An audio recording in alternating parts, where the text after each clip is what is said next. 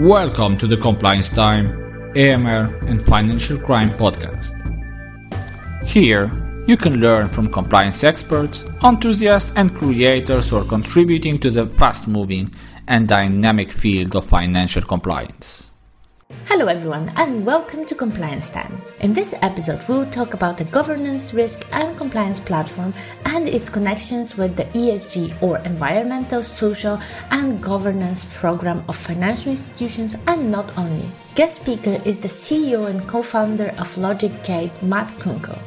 LogicGate is a software as a service platform which operationalizes regulatory risk and compliance programs. Prior to LogicGate, Matt spent over a decade in the management consulting space building technology solutions for the regulatory risk and compliance programs of Fortune 250 companies. Without further ado, let's hear from Matt.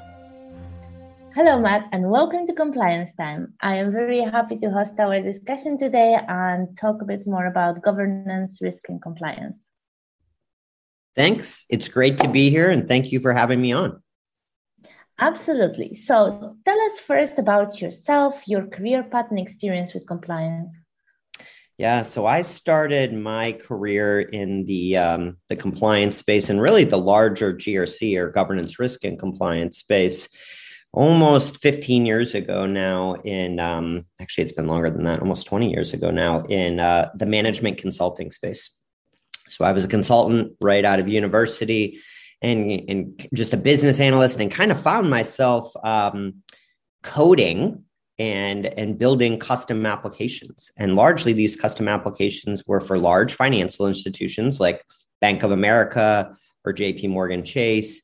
And we were creating solutions to help operationalize different aspects of their regulatory components for their mortgage bank uh, their enterprise risk management program globally and got a really do- deep domain expertise in how do you use technology to really help organizations effectively uh, operationalize these different aspects of these programs? That's that's really interesting. And you now created um, logicgate I, mean, I hope i'm pronouncing it right. Logicgate mm-hmm. yep. Um, so tell us about uh, the company and how it started and its mission.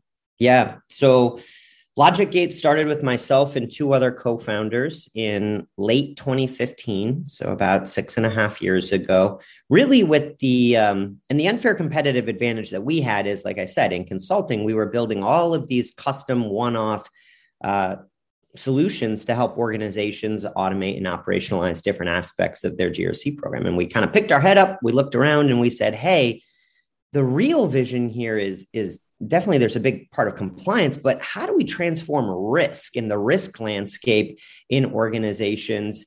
to make risk the organization's actually biggest strategic advantage, right? So we wanted to empower organizations with technology to be able to proactively manage different aspects of their risk within an organization so that that business unit could actually take bigger strategic risks and actually drive top line revenue at the end of the day. if you think about it, risk, there's everything within GRC is risk. You've got privacy risk management. You've got compliance risk. You've got repu- uh, you've got reputational risk. You've got organizational risk. You've got credit risk in these big financial institutions. You have third party risk. You have cyber risk. It goes on, and you've got climate risk, which we'll get into with ESG. It goes on and on. So, really, how do you give organizations a one stop shop to manage all of the different aspects of risk within an organization and provide a you know single pane of glass lens to do that? And within the consulting world, there was really three things that we picked up on that were allowing organizations to really quickly adopt and uh, quickly manage these aspects. And one was just that a platform was winning out, right? A true platform to aggregate all of these different risk components within an organization. Two is that you know the gold standard for technology today is an iphone or an android right? It's got to be that easy to use. It's got to be as easy to use as a, a application that you have on your on your um, smartphone.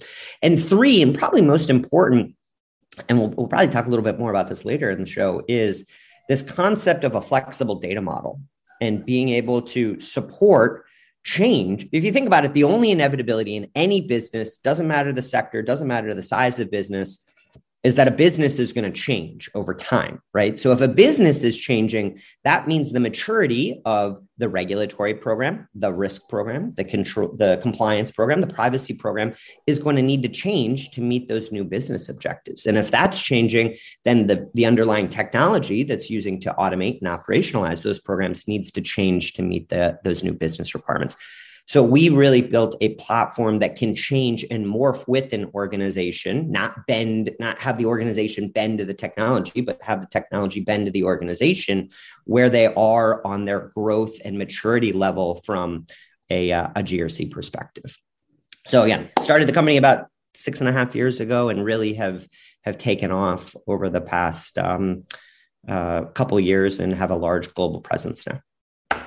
That's really great. And um, who is the actual user of the plat- platform? Is it being used by the um, uh, management, the top management, or all employees may have access to review and assess uh, certain things on the platform? Yeah. So, so when you think about kind of who uses the platform, it's really most organizations. Everyone has a license to use it because if you think about things like um, potentially logging a risk or logging an mm-hmm. incident you know, or um, do it like a whistleblower. Everyone in the organ or um, attesting to a policy. Everyone in the organization needs to be able to do that. But if you think about kind of the core power users, typically those are folks in the um, you know the CISO or the chief uh, security officers group or the the um, chief compliance officer or the chief risk officer or the chief audit officer right those are the folks that are in there and on a daily basis looking at how pieces of work are moving through kind of their process and their pipeline, looking at trends over time. But the business, you know, the, the first line of defense are the ones that are in there actually inputting that data sometimes. And sometimes we grab it automatically through uh, technology and API calls. But sometimes the business has to input that information that then the second line of defense in those uh, those strategic offices can actually look at yeah that, okay that's really interesting. Now i get it better how it works. Um, that's fantastic. And um, we mentioned esg and i want to connect it also to financial crime and compliance. So how would you ex- uh, describe the connection between uh, esg and financial crime yeah, well, let's first define kind of what ESG is for for your users out there. So oh, yeah. ESG stands for environmental, social, and governance, right? And more and more investors and um, and management teams and organizations are increasingly like applying these non-financial characteristics or factors as part of their process to, to identify what are the big risks in the organization and also what are the big growth opportunities. So, you know, if you think about our mission, we're tying it right back to that. How do we transform the risk landscape in organizations to make it its biggest strategic advantage? So, really, what we're doing at LogicGate ties very, very closely into um, ESG and, and really what ESG is all about. So, more to the point on, on financial, right? So, most of the G in ESG is focused around good internal corporate governance, right? And how well organizations are meeting their regulatory obligations. Things like um, FCPA or the Foreign Corrupt Practice Acts, things like anti money laundering, um, things like uh, Office of um, of the Foreign Asset Controller, like violations against that. Mm-hmm. And those ESG scores really highlight if an organization is addressing those regulatory oblig- uh, obligations effectively or not. It also, in the S, it, it, the third parties that organizations work with ties to the S, right? So our entities that we work with, quote unquote, good corporate citizens, right? The, the same issue in how organizations shouldn't work with um, companies that have child labor in their supply chains, right? And, and how are we or how are organizations aware if companies are working with other companies that have potential financial crimes within their organization? And, and really failure to address those financial crimes through good governance and good partnerships not only you know impacts obviously regulatory fines but it impacts the esg score which could eliminate them from big ESG portfolios, right? And that's a, a huge money source for um, private and public companies these days. yeah the more and more importance is of course being uh, potent companies being uh, socially responsible um, uh, the uh, esg is of it was at least before when i was studying management consulting. Um, big part of the csr policies of the company so their corporate social responsibility. And um, there are many many abbreviations here today csr esg grc but um, mm-hmm. they're, they're all connected right? And especially i was uh, listening also that the social component of ESG, uh, it may refer, as you said, child labor or human trafficking being um, used uh, or forced labor into the um, organization. So, um, how will then ESG programs look for financial institutions? Um, what, what are they like? Yeah, well, so obviously financial institutions clearly don't have like the giant in, in the ESG, you know, the E, the giant carbon footprint that, you know, oil and gas companies have or coal companies have, right? However, you know, I think a lot of it is, and, and you see a lot of um, companies these days want to be LEED certified, right? So their buildings and facilities, how are they LEED certified to say that, you know, we're we are doing this in a carbon neutral or carbon positive manner for how we operate our businesses. And then also it goes back to who those big financial institutions are working with, right? Are we working with big energy companies out there that have really low um, ESG scores on on the environmental basis. And then to your point, you know, it goes into social as well. So, you know, wh- who are the social ties that we have to these large organizations? Do they have labor practices?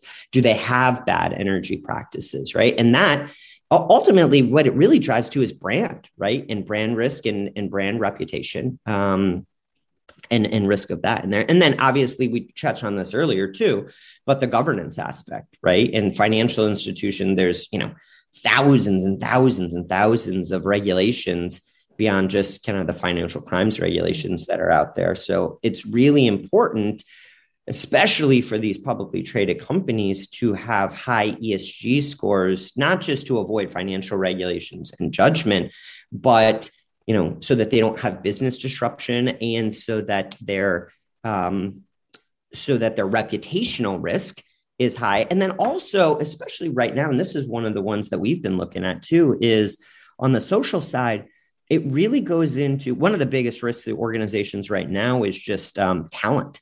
There's a huge war on talent out there, uh, especially in the United States. And um, a lot of people are moving companies because they don't believe in the social aspect of what that company and the social mission of what that company provides. Likewise, a lot of people are coming to companies because they believe in the social aspect or social mission and the diversity that that organization has, right? How many board members that you have are female? Right? A lot of boards are putting pressure, and a lot of executives teams are putting pressure to get a much more diverse non-white male board mix and and um, employees look at that now as a part as you know millennials and and gen x's and gen z's come up they're looking at that for where they go from their employee perspective or employer perspective that's really true. Um, do you have an example, maybe, of a financial institution in which ESG score has been affected negatively in the last few years, maybe?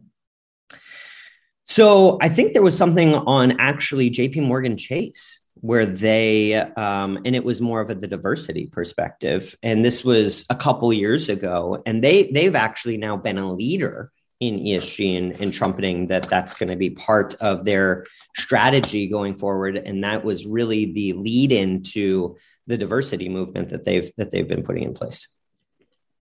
All right, and um, yeah, I suppose uh, it's um, it's a tough. Is it tough to change the opinion on ESG once the score was damaged? Um, what kind of steps or are there some best practices that um, companies can adhere to in order to have better ESG score? Well, for and that's kind of the hard part of this, right? Is that and that's kind of leading into you know how ESG and GRC relate together, right? So a lot of it is okay. Well, how do we actually get the score in ESG, and what are the data points that we need to do? And there's no real great um, process to do that today. You know, there's a couple different frameworks out there. There's different things on the E side of the house. There's different things on the S side of the house there's different things on the G side of the house. The G obviously ties really nicely to um, uh, GRC, right? But the the the whole crux of the issue is how do we get the data to then support the score for you know where where we are from an ESG perspective, and GRC can really help with that, right? One of the key components of, of a GRC system is the ability to be able to test once and say, yep, we've got this control in place and comply with many obligations to a company's risks or a company's regulatory bodies or a company's poli- privacy policies that they need to put in place so they can really keep an eye on the effectiveness of those programs. And a lot of the ESG requirements overlap really, really strongly with the different components of, of GRC requirements in, in an organization. And more directly, you know, ESG, you're you're able to demonstrate the effectiveness of the governance, right? The, the G in the governance in your GRC programs. It goes a long way to how you're demonstrating the governance in your organizations and the policies and the controls for your ESG program. Right. So your GRC program is a key component. It's not the whole thing, right? But it's a really key component in addressing your ESG goals and initiatives. And it makes it so much easier to report on these efforts, compile everything together, and then um, you know make it make it public to different entities that are out there. So, do you think that the ESG reporting will soon be a must-have for all industries? I think, especially um, public industries, yes. Right? There's there's a lot of pressure on public companies because of some poor ESG scores, right? And I think the other thing is so if you look at if you look at the data since September of 2020 um, US ESG ETFs, which is like a trading thing in the market, have risen over 300%. Right. So there's significant, and these are these are ETFs that invest in companies that have really high environmental, social, and governance scores. Right. So if you don't have that, you have you're going to have a lack of access to an amazing source of capital. Right. And at the top level, the board level, the executive level, that is something that is top of mind for them a lot of times is how do we access and how do we get, you know, access to to capital that's out there. The other part of it we talked about, which is I think take take the capital out of it, it's just the brand reputational aspect, right? You can see it actually in the um, the conflict that's going on with Russia and Ukraine right now. Look at all of the companies and brands that are cutting ties with Russia because of the conflict that's going on with the Ukraine and Russia right now. That's 100% the S in ESG and social responsibility and social governance and what, what they believe in. We talked about the, the, the S in diversity, right? And in hiring. And that's a huge top of mind risk for all executives right now because of the war on talent that's going on. So, how do I make my company, my entity, a more attractive place above and beyond just what is your compensation structure that uh, to come work for? And a lot of millennials and Gen X's really lean on those social aspects. And then lastly, brand, right? Brand recognition. So I think really, you know, having a very strong ESG um, ESG score and ESG standing is going to be a must have you know and, it, and it's like anything right? This is this is a new concept within um, within uh, corp- corporations public and private. But as we go on i think it's only going to get more and more and there's a ton of tailwinds behind it right now but as it goes on i think there's only going to get more and more momentum behind it because of all the aspects um, that it encompasses and and really will will be a must have for not just public entities but private entities as well yeah, that's true. That um, the new workforce is really looking to work in companies that have a social mission that contribute to um, society, to the environment, or have appropriate governance. And um, the the concept of ESG uh, is not anymore new i sh- i think. Um but it's hard to measure right? Sometimes it's um yeah.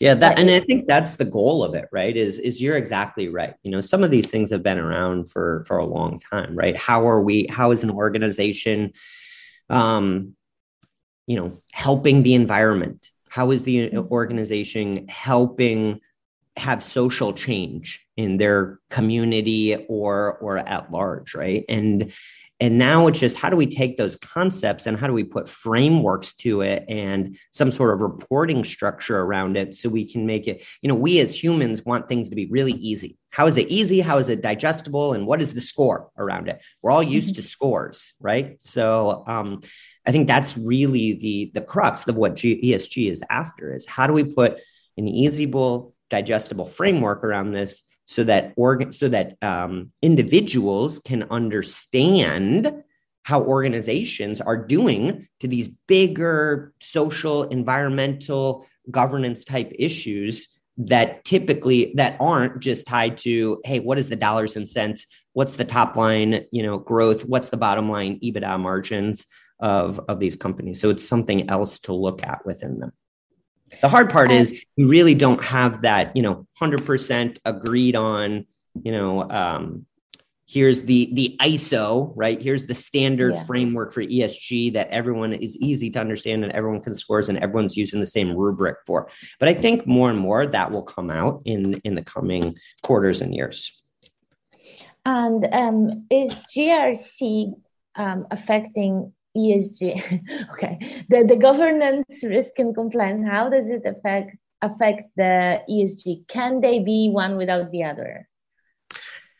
So, I guess at the highest level, yes, but really, unless you have a very effective GRC program, you're going to have a real lacking ESG program, right? I mean, the G, the governance, are in both of them right? And as I mentioned earlier, the big part of ESG is to be able to take a whole bunch of data and how do we report on that data, right? GRC jumpstarts that whole process for you. The ability to say, here, you know, within GRC and regulatory compliance, here are all the regulations that we need to follow for, like what we mentioned today, financial crimes, right? And then how am I um, how am I compliant with those or not compliant with those? And then how do those relate to the risks that we have in the organization? So GRC allows you to really effectively keep an eye on that, monitor it, and do it in a really efficient manner so that the ESG component of it isn't overly burdensome to organizations. And they say, you know what, this is way too costly, time intensive, and is taking away from the overall, you know, mission of the organization. We're not going to put out, you know, where we stand on from an ESG perspective. So GRC, it, the, a GRC program is a really key component to ensure that you're properly addressing ESG goals and initiatives, but in a really easy way to be able to report on it, compile all the data, and effectively publish that out. Um, if I am working in the bank, let's say, uh, in the first or second level of uh, defense in the financial crime space, what can I do to impact the ESG score positively for my financial for my financial institution and in general, you know, to to contribute where my contribution comes in your view? Yeah, well, I, I think it depends on you know what what aspect of the the first line of defense mm-hmm. are you in right? And what you do in there. But largely you know i think that the day-to-day operator how are you protecting your organization right? If you the the first line of defense knows so much about the risks of the organization to that specific business unit because they live it every day. So are you bubbling those risks up to the organization right? Are you making sure that you have controls in place to potentially mitigate any of the risks that you have? Are you making sure that all of the regulations that you potentially have to follow within your specific business, you know, if you're, let's say you're a mortgage bank and you do mortgage loans, are you following all of the mortgage regulations that, that you need to follow for the specific region that you issue loans in, right? And how are you doing that? Um, do you have any gaps? When would those gaps be remediated? But and that's really where a GRC program really comes in to help identify uh, and make it much more efficient and effective to be able to say, yes, we feel really good about our corporate governance structure here at XYZ Financial Institution. And we also feel really good about the risk profile of our organization here because we have our, the risks aren't just coming from, you know, the ivory tower of, executives thinking like, okay, here we here are where we see the risks, but they're actually coming from the line of business who are in the trenches who really can understand and see what's happening day to day and saying, hey, yeah, we might have really big top level risks here, but what about these risks that we're seeing at the at the operating level? So it's them, it's really just them keeping their eyes open, ears open, and bubbling up information as they uh, as they see it and as they have it.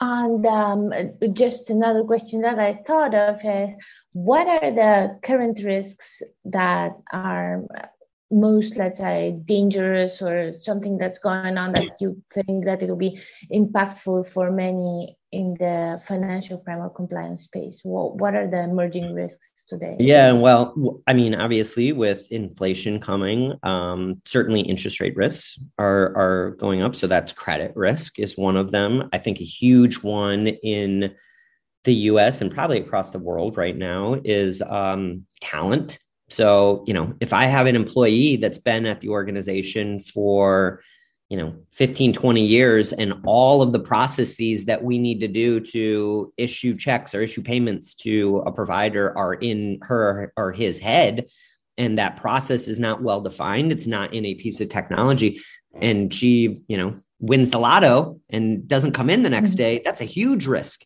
to the organization right and then also talent from an attraction perspective you know all all good institutions have strategic plans and models and where we're going to grow to and how we're going to grow. But if you don't have the headcount in the seats, you're never going to be able to execute on your strategic plan. So there's a huge risk there.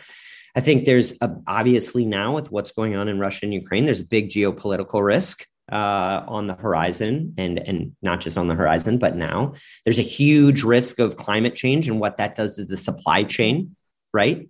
uh, there's a huge supply chain risk out there right now. It's a big, massive problem in the states.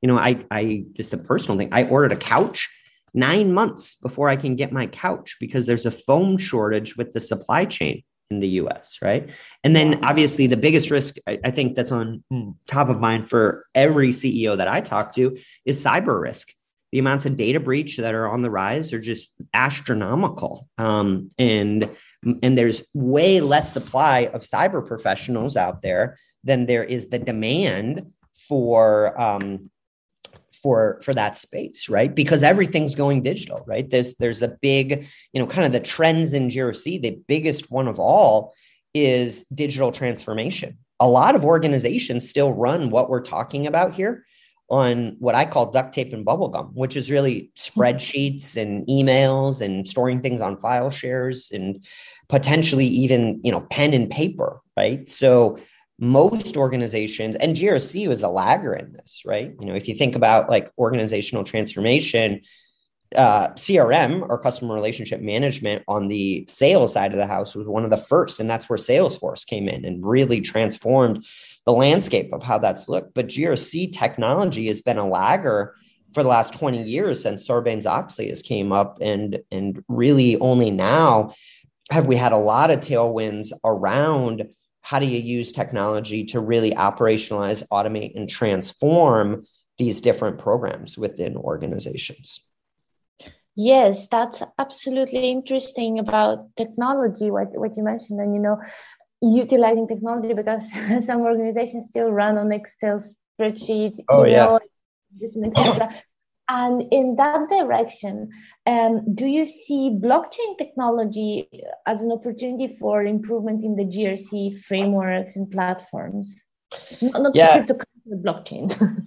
yeah, it's a good question. Someone asked me this before, and we were in the space and we were batting around the idea of what, you know, how does blockchain potentially help within specifically within the the GRC space. And you know, I think we're several years there. There's some high level concepts that are there that I'll walk through, but I think we're several years, you know, four, five, six, seven, eight, nine years away from actually practically implementing those. I mean, obviously, one of them is just policies, right, and and contracts with vendors, right. So being able, and I think that's probably the most tangible one right? There's there's a whole heck of a lot of things that happen in our organization around third party risk management. You know who are my vendors? How risky are these vendors? How mission critical are these vendors to organizations and if you had these contracts that are these smart contracts that could and it takes the, the thing about it, it takes a lot of time,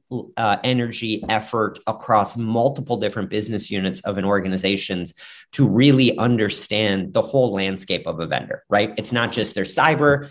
Um, and how they are from a security perspective. It's also their financial perspective. It's also who they do business with. It's also who the third parties, so it's called fourth parties, who the fourth parties are of these vendors. So there's just so much information that you need to collect to make an informed decision. And with blockchain, you could really, really dramatically cut that down and operationalize that whole chain of um, especially as you're going to like the third party and the fourth party and the fifth party to really get good insights into hey well i need xyz thing from you third party but who do you work with to get it? And then who do they work with to get it? And then you end up saying like well my fifth party actually you know uses slave labor in cambodia. Do i want to be associated working with them in my in my supply chain? Blockchain would really help understand those different parties in that process. But does it mean that all the parties have to be somehow on the blockchain? Yes. In order, yes. right? Mm-hmm. Yep.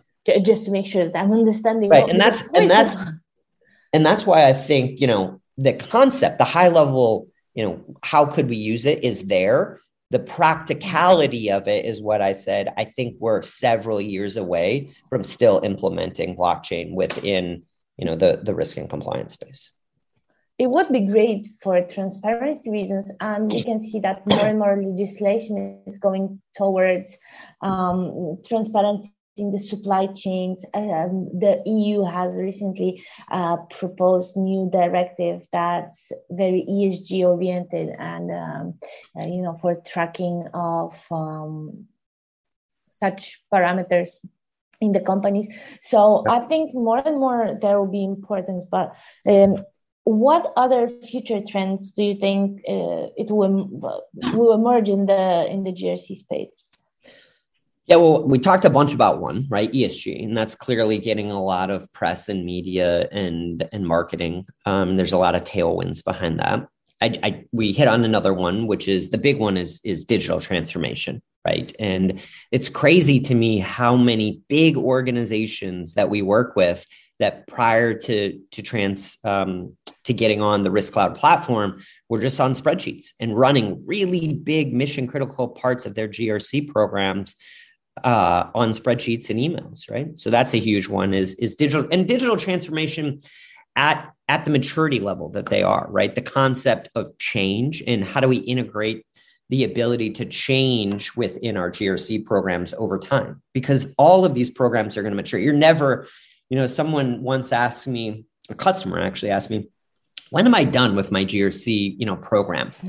And I kind of laughed at him and I said, Well, you're never actually done because it's always morphing and changing and evolving to meet the needs of the business and where the, the strategy of the business is going over time. So the risk and the regulatory and the compliance and the privacy and, and uh, that's all going to need to morph with those new business dynamics. So it's never changing. So you want a, a, a piece of technology that can morph with you over time.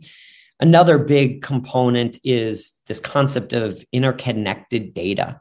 So, how do we take data from maybe our uh, third party supplier program and put it in to our operational risk program. So we say, hey, we've got we've got a line item in our operational risk in the risk registry that says risk of third party supplier issues. Okay, well, how do we actually evaluate that?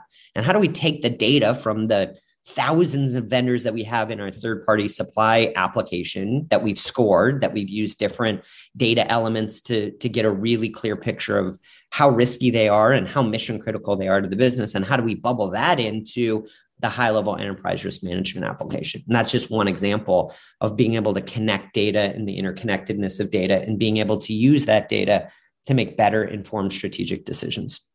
And then lastly, I would say really, you know, this concept of automation has taken off in the last couple of years, RPA, robotic process automation. Um, and that's continuing to be a, a, huge trend in the market, especially in something called uh, CCM or continuous controls monitoring. So how do we, you know, we've got all these regulations out there. And typically what happens is we'll say, okay, regulation one is a security part of it. I'm going to send this off to my security officer, and he or she is going to load up evidence into our repository of how we're complying with that. So when a regulatory body comes in, they can look at the evidence and they say, yep, great, you're complying with that. And that happens on some sort of regular cadence. So a lot of time, energy, and this is, you know, one of thousands of regulations across the entire organization. So a lot of time, effort, and energy. What if we could just uh, call the platform where that piece of evidence is stored and automatically pull that evidence into the data repository on some sort of frequency and cadence so that the regulators could go look at it and the privacy manager or whoever the security manager never has to get involved. Just the amount of sheer time, energy, and effort and cost savings with that is tremendous. So that's going to be that's already started to be a big wave. There's there's a lot of startups um, building companies and connectors around this, and I think that'll be you know if if there's any of them that'll be kind of the new mover in the space in a short period of time. You know, short to me is like the next one to three years. That is something that's really going to emerge and something that we're working on here at LogicGate. That's amazing, really, and uh, great outlook. Thank you so much for your insights today, and um, I hope that will be useful for our uh, for for our audience. Um, just a quick question: If uh, people want to reach out to you, uh, where can they find you? Yeah, so logicgate.com is the website, and they can find me specifically on LinkedIn, Matt Kunkel, and just shoot me a LinkedIn note. And happy to uh, happy to connect with any of your viewers. Amazing! Thank you again, and uh, speak soon. Yes. Cheers. Thank you. Thank you for listening to Compliance Time. If you like this episode, remember to give us a five star review on your platform. You can also support our work on Buy Me a Coffee. Don't forget to subscribe on our website for the monthly newsletter and check out our blog. Bye bye.